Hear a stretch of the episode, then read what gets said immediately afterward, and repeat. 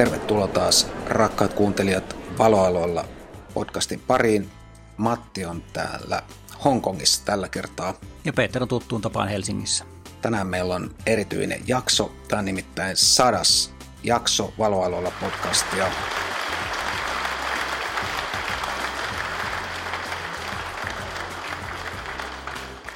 Sitten on vähän matkakuulumisia meikäläiseltä ja Peter on ollut läppäriostoksilla nettikaupassa ja siitä vähän kokemuksia suuntaan jos toiseenkin.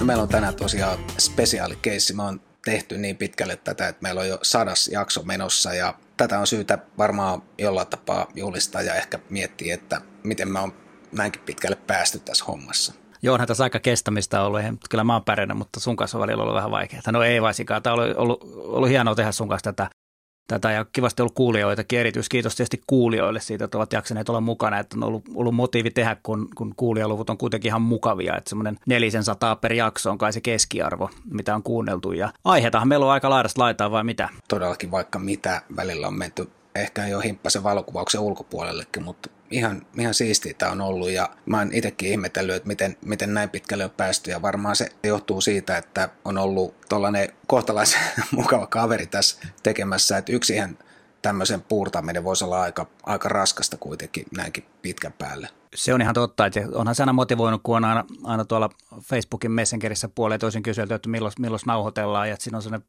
niin puoli ja toisin. Ei sitä voi oikein sanoa, että ei tällä viikolla jaksa. Se ei niin vaan toimi, että jos yksin tekisi, niin voisi äkkiä tulla sellainen, että no enpä tällä viikolla nyt jaksa, kun ei tässä oikein ole mitään aihetta. Ja aiheiden keksiminenhän nyt ei ole vaikeaa, että valokuvan maailmassa tapahtuu koko ajan niin paljon, mutta jos teillä kuulijoilla on jotain ajatuksia tai aiheita, että mitä me voitaisiin seuraavassa 100 jaksossa käsitellä, niin ihan mielellään otetaan aiheita vastaan ja onhan nyt jonkun verran tullutkin ja jotain me ollaan niistä poimittukin, että kiitoksia myös niistä. Ja sittenhän tässä tulee pieni uudistus tämän 100 jakson myötä. Me aiotaan pistää nämä meidän podcastit myös tuonne YouTubeen, josta ne on ehkä sitten joillekin helpompi löytää sieltä. Et alkuun ainakin niin mitään kuvaa sen kummemmin ei tule, että logo pyörii siinä todennäköisesti pelkästään, mutta kuunneltavaahan se podcasti on ja sitten tietysti kun me puhutaan kalustosta, niin noita lehdistökuvia kun tulee uusista kalustosta muusta, niin niitä saatetaan laittaa siihen ja ehkä jotain nettisivun kuvia, mutta parin päivän viiveellä tästä SoundCloudista niin varmaan tulee ilmestymään YouTubeen ja kunhan saadaan rutiinit toimimaan, niin koitetaan saada se vielä siitäkin nopeammin, mutta Valoaloilla laajenee YouTubeen.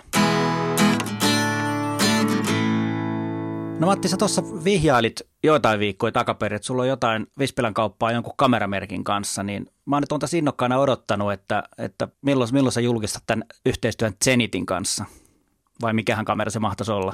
Joo, mä tosiaan silloin vihjailin, että jotain pientä saattaa olla, ja nyt mä voin kertoa, että mä oon vaihtanut mun Sony Canoneiksi, ja mä alan käyttää noita Canonin peilittömiä kameroita.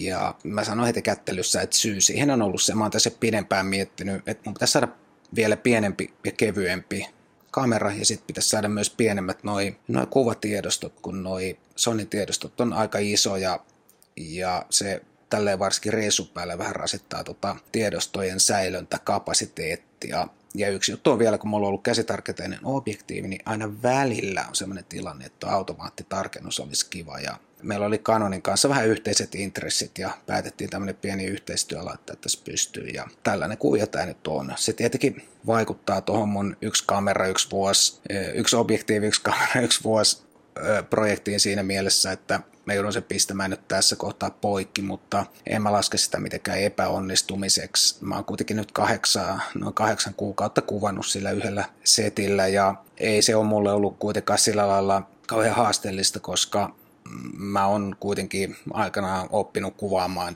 kun ei ollut zoomeja eikä mitään, niin ei se ollut mulle kauhean niin semmoinen haaste, että se on ollut lähinnä hauska juttu.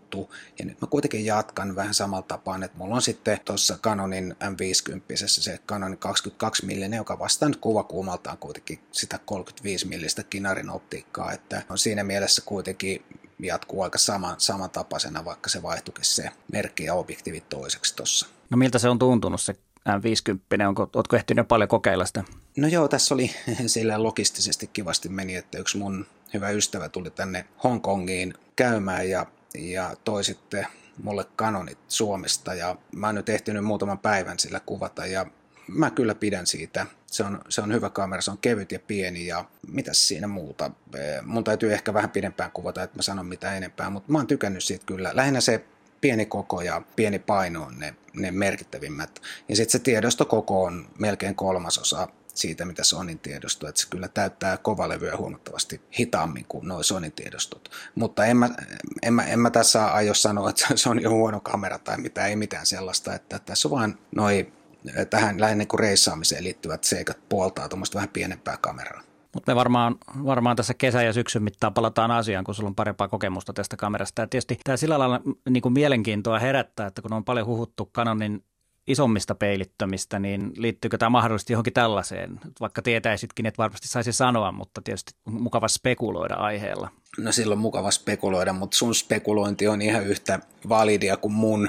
Eli ei mulla ole mitään käsitystä eikä mulla ole kerrottu, mitä Canonilta on tulossa joskus tulevaisuudessa. Ja mä luulen, että jos ne Suomen Canonilla tietää, niin ei ne kerro sitä mulle tässä vaiheessa ainakaan, että ei mitään. Mutta kyllä nyt totta kai en mä usko, että kauhean tämmöinen viisas ennustaja täytyy olla ymmärtääkseen, että varmaan fotokinassa tulee jotain uutta jokaiset valmistajalta. Joo, mä haluan korjata tuossa edellistä vastausta. Kyllä mä pidän omia spekulaatioita merkittävästi parempina kuin sun spekulaatioita.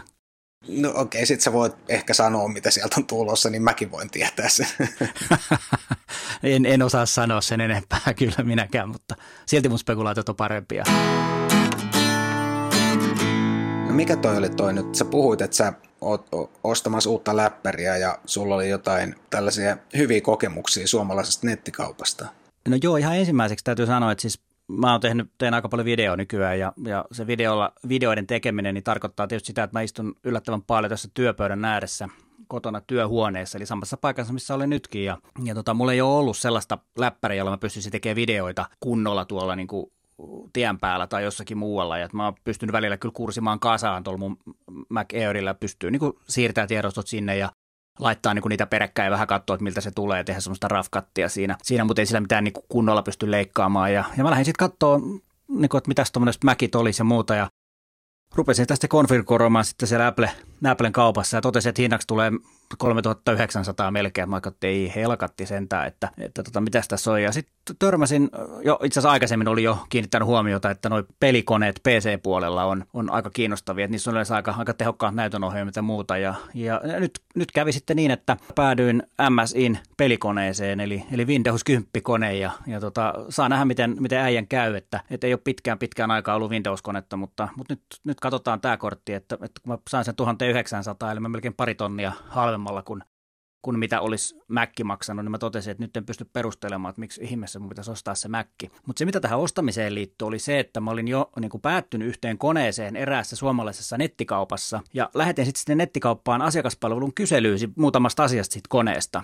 He ei pystynyt mua neuvoon, vaan he sanoivat, että soitat tonne valmistajan helpdeskiin. Ja sitten mä laitoin uudestaan, että hei, että syy, minkä takia mä olin teihin yhteydessä, että kun te myyjänä voisitte kertoa mulle, niin uudelleen tuli vastaus, että soita sinne kyseisen valmistajan helpdeskiin. No, minähän tein sitten niin, että laitoin mailia ja kiitin palvelusta ja totesin, että minä siirrän nyt tämän ostamisen toiseen paikkaan, jossa sitten tilasin kyseisen koneen. Tai itse asiassa ihan sitä samaa konetta, mutta lähes identtisen koneen. Et en mä niin kuin ymmärrä tuollaista palvelua, että voisi kuvitella, että myyjä on se, joka mulle kertoo, mutta se on ilmeisesti mennyt johonkin helpdeskiin heilläkin siellä myymälässä, ne ei todellakaan tiedä tuon taivaallista. Mutta en mä niinku tiedä, että miten tämä niinku erilaiset nettikaupat Suomessa niinku toimii, jos se on noin hankalaa, koska mulla on toinenkin insidenssi, mikä on ihan myöskin tuore, oli se, että mä olin viikonloppuna lennättää mun droneen ja tuossa talven aikana akut on vähän mennyt huonoon kuntoon sille, että ne ei oikein taho olla enää kurantteja ja lentoajat vähän lyheni liikaa, niin mä tilasin sitten siinä verkosta viikonloppuna pari akkua ja tuli ilmoitus, että ne on noudettavissa myymälästä 24.4.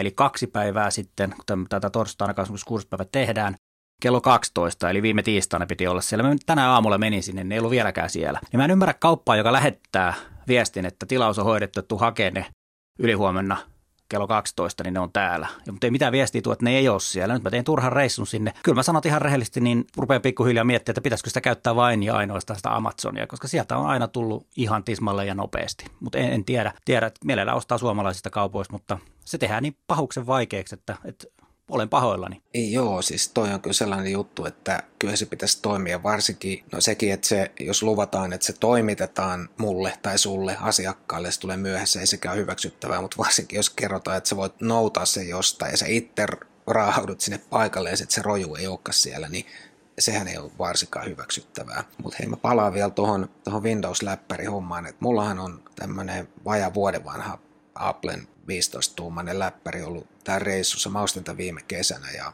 tää on ollut hyvä tää kone, mutta ja ehkä tää on tavallaan niinku paras Applen läppäri, mitä mulla on ollut, mutta samalla myös paskin. Et tässä on ollut jonkin verran, mulla on näyttörikki tästä ja näppäimistössä on jotain vikaa, että mä joudun, kun mä tuun Suomeen, viemään tämän korjattavaksi. Ja tää on tuntunut kuitenkin niinku ikään kuin laadullisesti huonommalta kuin yksikään mun aikaisempi läppäri, että mä en ole ihan varmakaan, että onko sille hinnalle silleen katetta enää, mutta yksi juttu, mikä siinä on, mitä mä itse ajattelen, että kun mä tätä joka päivä käytän, niin jos mua niin kun vituttaa se käyttöjärjestelmä joka kerta, kun mä käytän tätä, niin on sekin aika niin kun iso miinus, mutta se on tietenkin henkilökohtainen juttu, ja en mäkään ole Windows-konetta käyttänyt ikiaikoihin, että en mä tiedä kuinka nopeasti siihen sitten tottuisi, mutta onhan toi tosi niin kun iso ja vakava asia, tuommoinen oikein iso rahasäästö tuossa, että mä ymmärrän tuon ja mä odotan tosi mielenkiinnolla, kun sä pääset sitä käyttämään, että miten se lähtee sujumaan ja onko sulla sopeutumisvaikeuksia?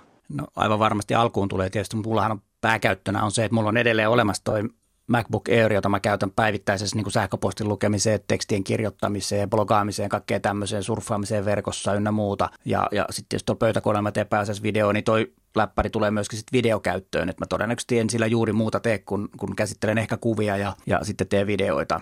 Et siinä mielessä niin se ei tule todennäköisesti olemaan päivittäisessä käytössä, ellei se sitten osoittaudu niin mukavaksi ja käteväksi käyttää, että se syrjäyttää tuon mun Macin läppärin. Sitähän en voi vielä tietää, mutta ei se ole niin se primääritarkoitus tässä vaiheessa kuitenkaan, mutta mielenkiinnolla jään myöskin itse odottamaan, että minkälaisia kokemuksia se tulee kyllä jakamaan avoimesti sekä plussia että miinuksia sitten, kun se kone saapuu ja on sitä jonkun aikaa käyttänyt, niin, mutta me palataan siihen asiaan kyllä vielä myöhemminkin.